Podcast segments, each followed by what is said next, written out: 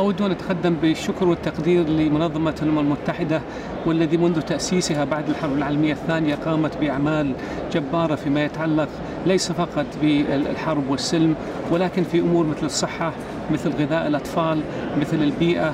وأمور غيرها آه، الذي تمس بحياة وصحة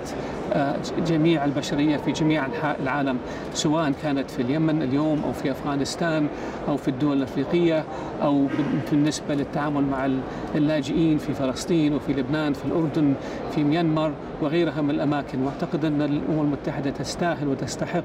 الثناء والشكر والتقدير من كل آه، إنسان يعيش على هذا الكوكب الصغير شكرا